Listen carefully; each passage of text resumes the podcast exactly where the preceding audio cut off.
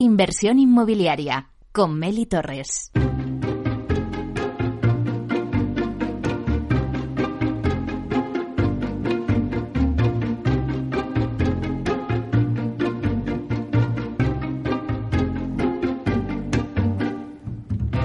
Hola, ¿qué tal? Muy buenos días y bienvenidos a Inversión Inmobiliaria. Comenzamos una nueva temporada llena de noticias e información donde sobre todo esperamos que os lo paséis bien y que aprendáis muchas cosas sobre el sector inmobiliario.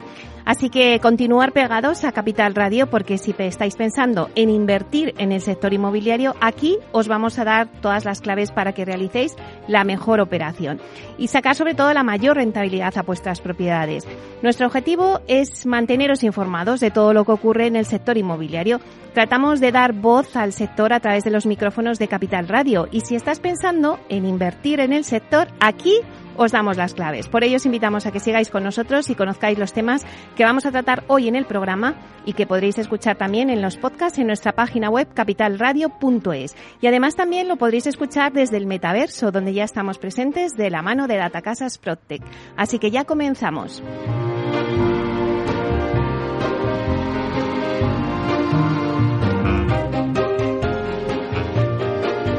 Como todos los jueves, vamos a hacer un repaso a la actualidad de la semana inmobiliaria lo vamos a hacer con el portal inmobiliario Idealista. Luego también Tinsa nos va a dar el dato inmobiliario del día. Creo que hoy nos vamos a la costa. No quiere Tinsa que nos vayamos, que terminemos nuestras vacaciones, quiere que sigamos, así que vamos a hablar hoy de eh, todo el tema inmobiliario de la vivienda en costa.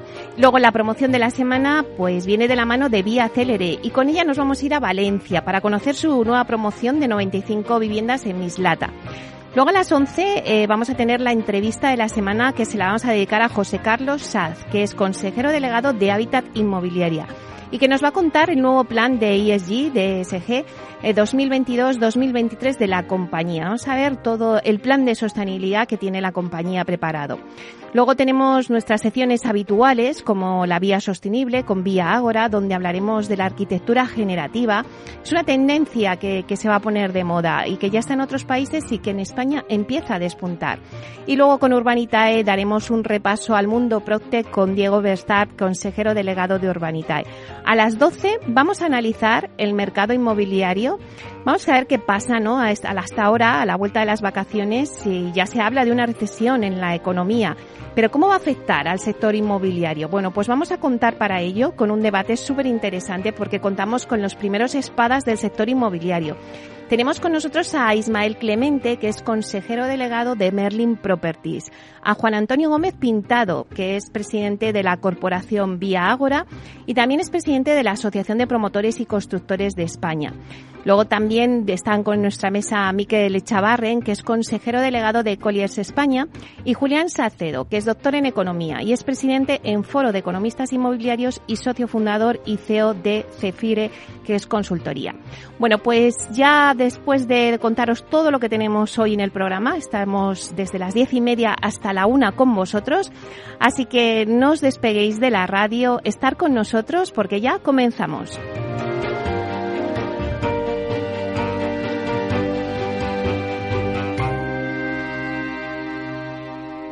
Idealista te ofrece la noticia de la semana.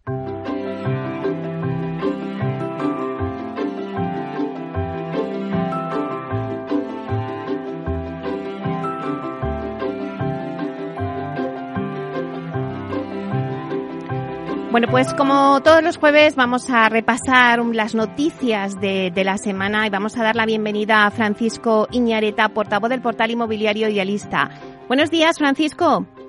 Muy buenos días, Meli. ¿Qué tal? ¿Cómo estás? Pues ya de vuelta, con muchas ganas de empezar esta nueva temporada con todos vosotros y con muchas ganas de hablar contigo, de que nos cuentes, ¿no? Eh, cómo se presentan ¿no? las noticias en esta semana del sector inmobiliario. Pues nosotros también muy felices de estar acompañándoos a vosotros una temporada más en tu programa. Y bueno, vamos a ver qué es lo que ha pasado en este mes de agosto en el que se ha mantenido la incertidumbre, ha seguido creciendo la inflación, hablabas de tambores de recesión, se ha acentuado de alguna manera el encarecimiento de la financiación. Eh, ¿Qué es lo que ha pasado en el mercado? Yo hoy te traigo unos datos recientísimos, Meli, que acabamos de sacar en Idealista y son los datos del precio de vivienda usada eh, del mes de agosto. Si tuviera que hacerte un titular, que es lo que tú siempre me pides, te diría que el precio de la vivienda usada en España ha subido un 0,4 durante este mes de agosto. Se sitúa exactamente en 1.896 euros por cada metro cuadrado. Es la sexta subida mensual consecutiva. Es un 3,9% eh, más alto que el año pasado pero un 7,6% por debajo del precio máximo histórico de la vivienda en España, que según tenemos nosotros registros se produjo en junio de 2007. Y ahora, si te parece, lo que hacemos es analizar esos mercados más amplios, que son las comunidades autónomas, y luego saltamos a las capitales, que son mercados más locales, donde, eh, bueno, de alguna manera vemos los precios más cercanos, ¿no? Eh, hasta nueve regiones españolas, Meli, eh, muestran precios superiores al mes pasado. La Comunidad de Madrid y Baleares, con un 1,4% de subida, eh, lideran estas crecidas de precios, seguidas de la comunidad valenciana con un 0,7, Andalucía sube un 0,4, Navarra, Euskadi, Cataluña, Galicia y Aragón apenas un 0,1. Eh, Extremadura baja el precio, un 0,7. Es la, la, región en la que más ha bajado el precio de la vivienda. Después también hablamos de caídas en La Rioja, Castilla-La Mancha y la región de Murcia, estaríamos hablando del 0,6%. ¿Cómo, se sitúa ese ranking de comunidades autónomas? ¿Cuáles son las comunidades autónomas más exclusivas y cuáles son las, las, más accesibles? Pues mira, Baleares con 3.542 euros por cada metro cuadrado sería la autonomía más cara, seguida de la Comunidad de Madrid con 3.123 euros por cada metro cuadrado. Ojo que ambas regiones han alcanzado durante este mes de agosto su mayor precio desde que Idealista tiene registros. Estarían en precios tope, estarían marcando el pico. En el lado opuesto de la tabla encontraríamos a Castilla-La Mancha. No llegan a los 900 euros, 890 euros por cada metro cuadrado. ¿Vale? Es la comunidad más económica. Pero vamos a pagar ese salto, como decíamos antes, a los mercados más locales. Vamos a saber qué es lo que ha pasado en nuestras capitales durante el mes de agosto. Y es que 34 han experimentado incrementos en el precio de la vivienda. La subida más pronunciada es la que se vive en Cuenca, donde las expectativas de los vendedores crecen un 5,8%. En Valencia la subida ha sido de un 3,3%, en Segovia de un 2,4% y en Palma de un 2,3%. En Jaén, sin embargo, eh, las expectativas bajan un 1,4%. Es la que encabeza la caída durante el último mes de agosto. Huesca y Zamora bajan apenas un 0,9%. ¿Qué es lo que ha pasado en Madrid y Barcelona, estas capitales donde nosotros tenemos el foco? Pues mira, en Madrid el precio ha crecido un 1,9 en el mes de agosto y un 1,2%. La subida de Madrid deja el precio en 3.973 euros por cada metro cuadrado en la capital, lo que supone el precio más caro desde que Idealista tiene registros. En la ciudad condal el precio se queda en 4.085 euros por cada metro cuadrado. Está todavía un 4,5% eh, por debajo de su tope máximo, del tope histórico que se produjo en septiembre de 2018. Y en el ranking de las capitales eh, más exclusivas eh, lo encabeza San Sebastián. Es la capital más cara de España, al situar su precio en 5.126. Lo que supone también el precio más alto de su serie histórica. hablamos de tres capitales, las tres más caras de España y las tres en precios máximos. Ávila, en cambio, es la capital más económica, 1.077 euros por cada metro cuadrado. Claro, eh, todos estos datos nos indican, Francisco, que, que, bueno, pues que se encarece, ¿no? El precio de la vivienda y es que eh, hay demanda, la gente pues quiere comprar vivienda y no sé si también, a lo mejor está un poco influenciada también porque dicen, oye, vamos a comprar ahora antes de que los tipos de interés sigan subiendo más como ya se ha anunciado. Entonces, bueno, todo esto lo iremos analizando. Muchísimas gracias por todos estos datos y encantado de que abras esta, este arranque de esta, de esta nueva temporada. Yo feliz, yo feliz, además la primera sección, el, el, primero en hablar de la temporada. Eres tú. Muchísimas gracias, Francisco. Que tengas un buen día. Hasta la semana que viene. Hasta la semana que viene.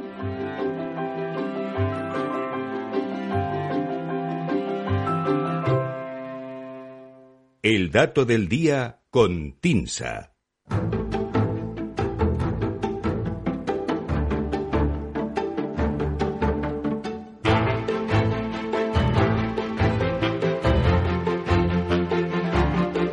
Bueno, pues vamos ahora con el dato del día que nos lo trae Susana de la Riva, directora de Marketing y Comunicación de TINSA.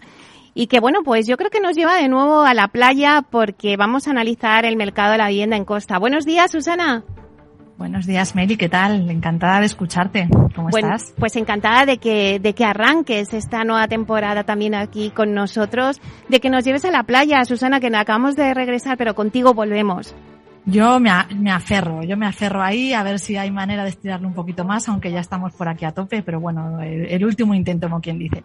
Mira, pues, eh, pues como dices, mira, quiero aprovechar la, la vuelta al cole, ¿no? En, en, tu programa para recoger algunos datos interesantes que hemos conocido este verano y que como estábamos todos de vacaciones, pues posiblemente no, no hayamos visto, ¿no? Y que están contenidos en nuestro informe eh, de Costa 2022.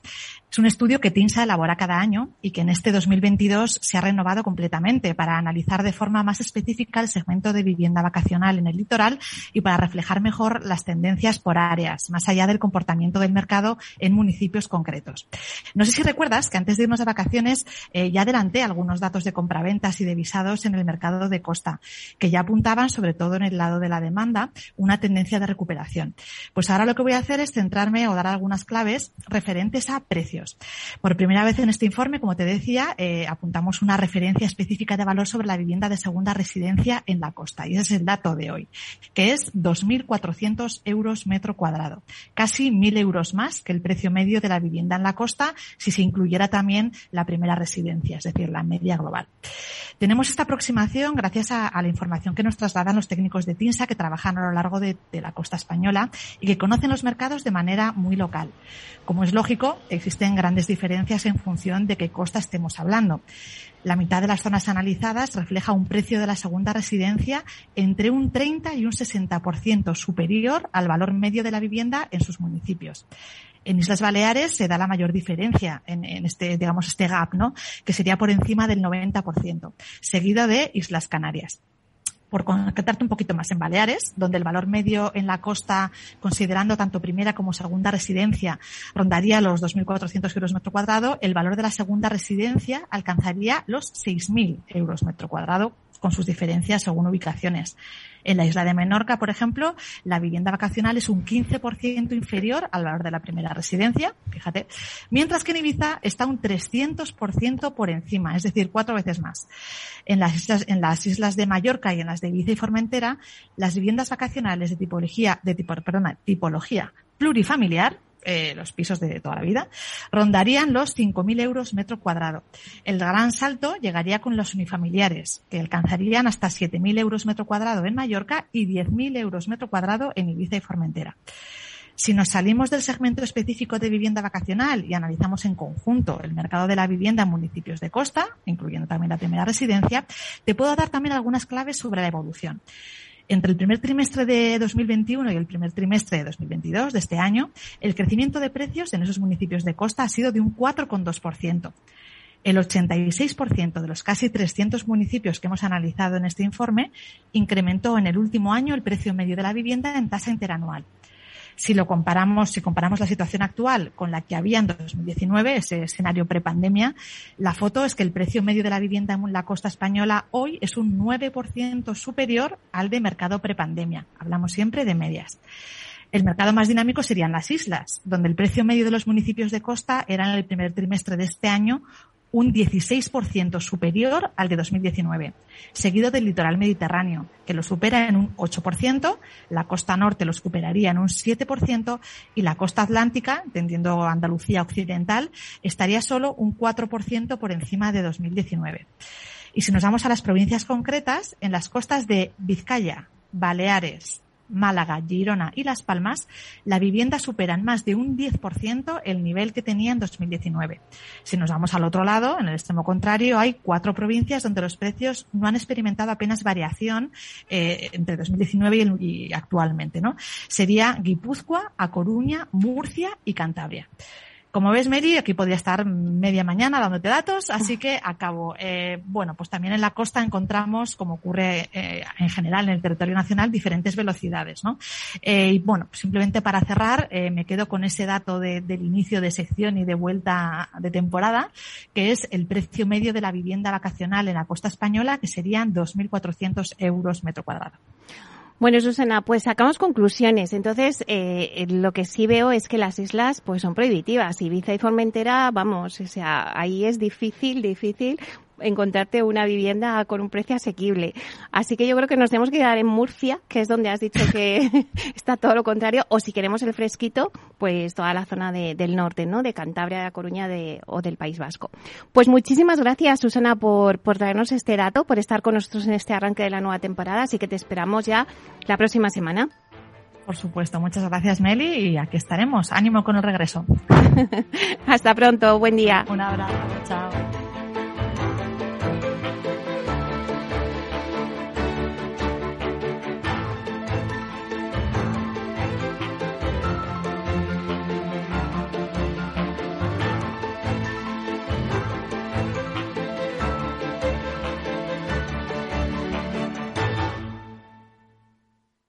Tecnología propia, rigor técnico y una potente base de datos son el punto de partida del asesoramiento independiente que TINSA presta a todo tipo de inversores en real estate. Conoce en la web tinsa.es cómo podemos ayudarte a rentabilizar tu inversión a través de estudios de mercado, valoración RICS, AVM de grandes carteras o consultoría fiscal, entre otros servicios. TINSA, valor de confianza.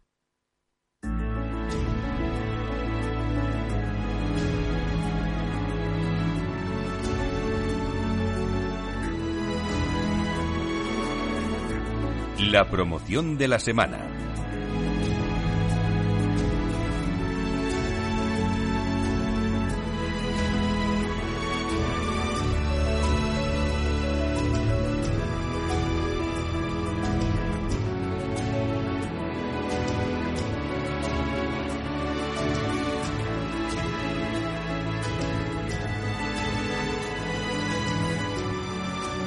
Hoy en la promoción de la semana eh, nos vamos a ir hasta Valencia con Vía Celere.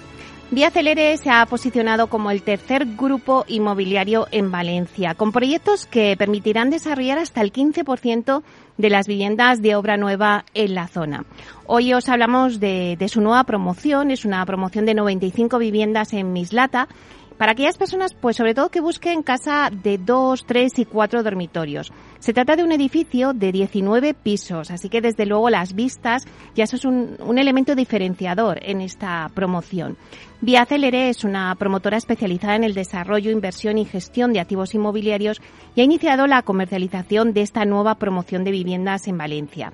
Se trata de Célere Torres de Mislata 2. Es la segunda torre residencial que completará el conjunto residencial Célere Torres eh, de Mislata. De esta forma, la, la, promoción pues pondrá en el mercado, como hemos dicho antes, un total de 95 viviendas de 2, 3 y 4 dormitorios. Están distribuidos en esta torre de un total de 19 pisos y está a tan solo 7 kilómetros del centro de Valencia, en la zona de expansión de la población de Mislata y con todos los servicios necesarios. Asimismo, cada una de las viviendas dispondrá de dos plazas de garaje y trastero, mientras que el conjunto residencial destaca por su elegante arquitectura, su cuidada selección de calidades, sus amplias zonas verdes y sus zonas comunes.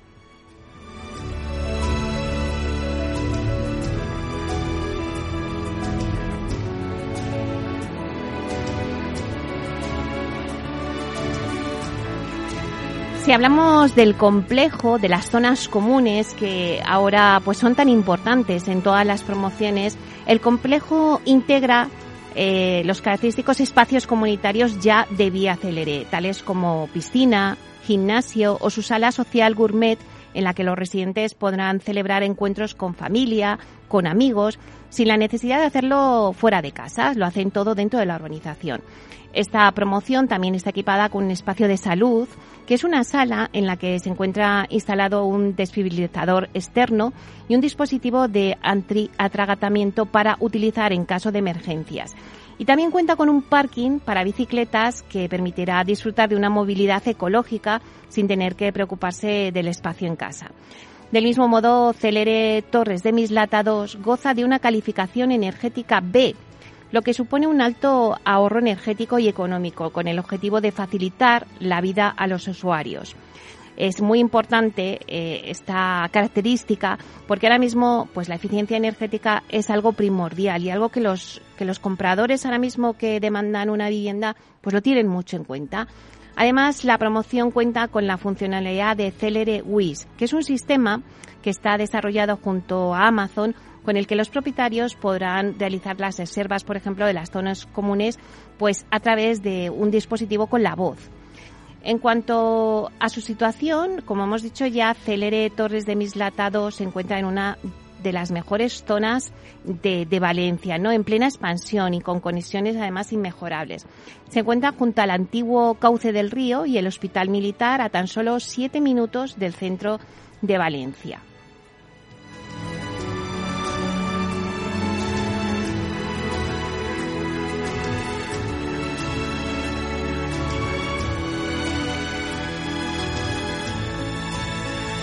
Esta es una de las promociones que, que Vía Celere pues está comercializando en Valencia y es que la promotora ha cerrado el primer semestre del año con un beneficio de 26,5 millones, lo que supone un descenso del 5,3% respecto al mismo periodo del año anterior. Pero esta diferencia se debe a bueno, pues las menores entregas de viviendas, ya que hasta junio la compañía ha dado las llaves de 693 unidades frente a las 835 del mismo periodo del año pasado. Eh, la promotora sobre todo destaca que ha cumplido las previsiones para este primer semestre con un EBITDA ajustado que ascendió a 45 millones de euros, lo que supone un incremento del 4% respecto al año anterior, junto a unos ingresos de 238 millones de euros que recogen una caída del 21,9%. Hay que recordar que bueno, pues hemos vivido unos años complicados con la pandemia, pero que las promotoras pues han seguido vendiendo eh, viviendas y Vía Celere pues continúa, ¿no? Eh, apreciando una alta demanda de vivienda eh, pues tras acordar la venta de 852 unidades de las 835 registradas en el primer semestre de 2021, con un valor total de 249 millones de euros. La compañía además ya tiene eh, una preventa en 95% de las viviendas que espera entregar en 2022, este año. Un 88% de las de 2023 ya también las tiene en preventas y un 45% ya de las de 2024. O sea que tiene una visibilidad a futuro y también de, de flujos de caja. Vía Celere cuenta con 8.107 viviendas en producción dentro de su programa de Build to Sell, que es viviendas para la venta, desde la fase de diseño hasta la entrega, con 4.774 actualmente en construcción. Además, la compañía pues, ha iniciado la construcción de 1.997 viviendas para Build to Rent. Son viviendas para el alquiler y espera finalizar las primeras unidades a finales de este año.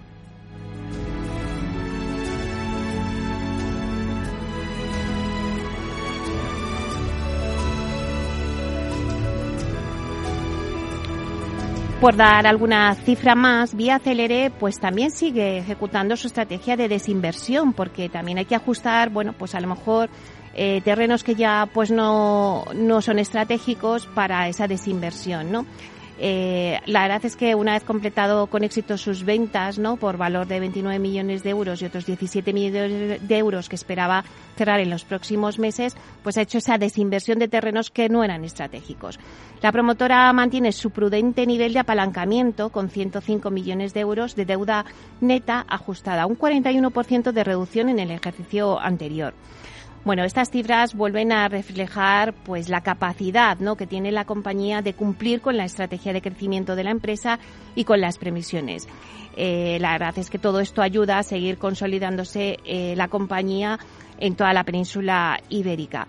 Eh, en, palabras ¿no? del CEO de, de la compañía, pues decía que siguen en el camino de alcanzar las previsiones de márgenes y entregas para el año, permitiendo una posición de fortaleza y con una gran capacidad de adaptación y respuesta eh, dentro del mercado. Y eso son palabras de José Ignacio Morales Plaza, que es consejero delegado de Vía Celere.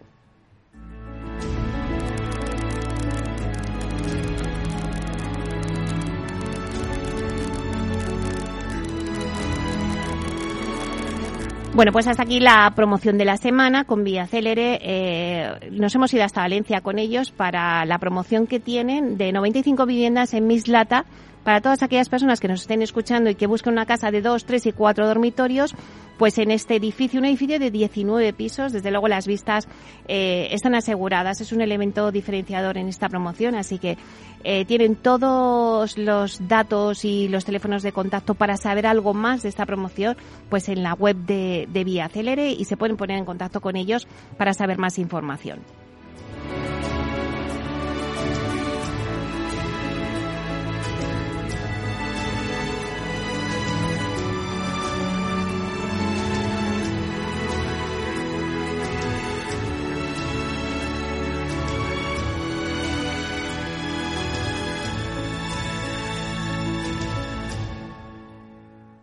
Inversión inmobiliaria con Meli Torres.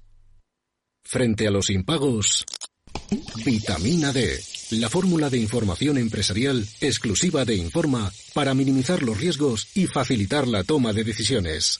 Descubre Data Powered by Informa, la solución perfecta para tu negocio. Consulta al especialista en informa.es.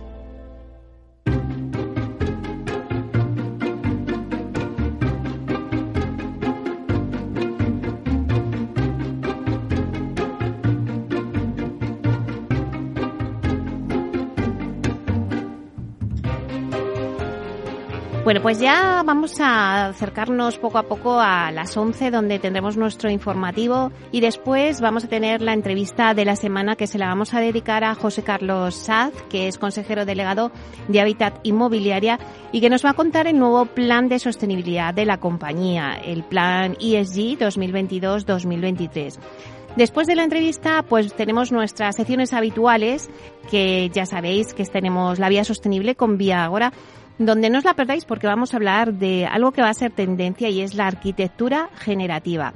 Es algo que ya se ha implantado en otros países y que en España empieza ya a haber ruido con este tema de la arquitectura generativa. Y os contaremos un poco qué es esto.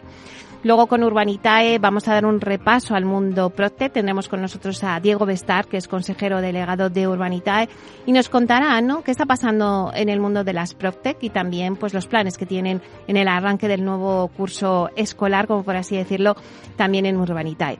Luego a las 12 pues analizaremos el mercado inmobiliario porque tendremos un debate muy interesante. Vamos a hablar de, bueno, pues ya se habla de recesión en la economía en otoño, pues cómo va a afectar al sector inmobiliario, ¿no? Contaremos con primeros espadas del sector inmobiliario aquí en directo en inversión inmobiliaria. Van a estar con nosotros Ismael Clemente, consejero delegado de Merlin Properties, Juan Antonio Gómez Pintado, presidente de la corporación Vía Agora y también presidente de la Asociación de Promotores y Constructores de España, la APC.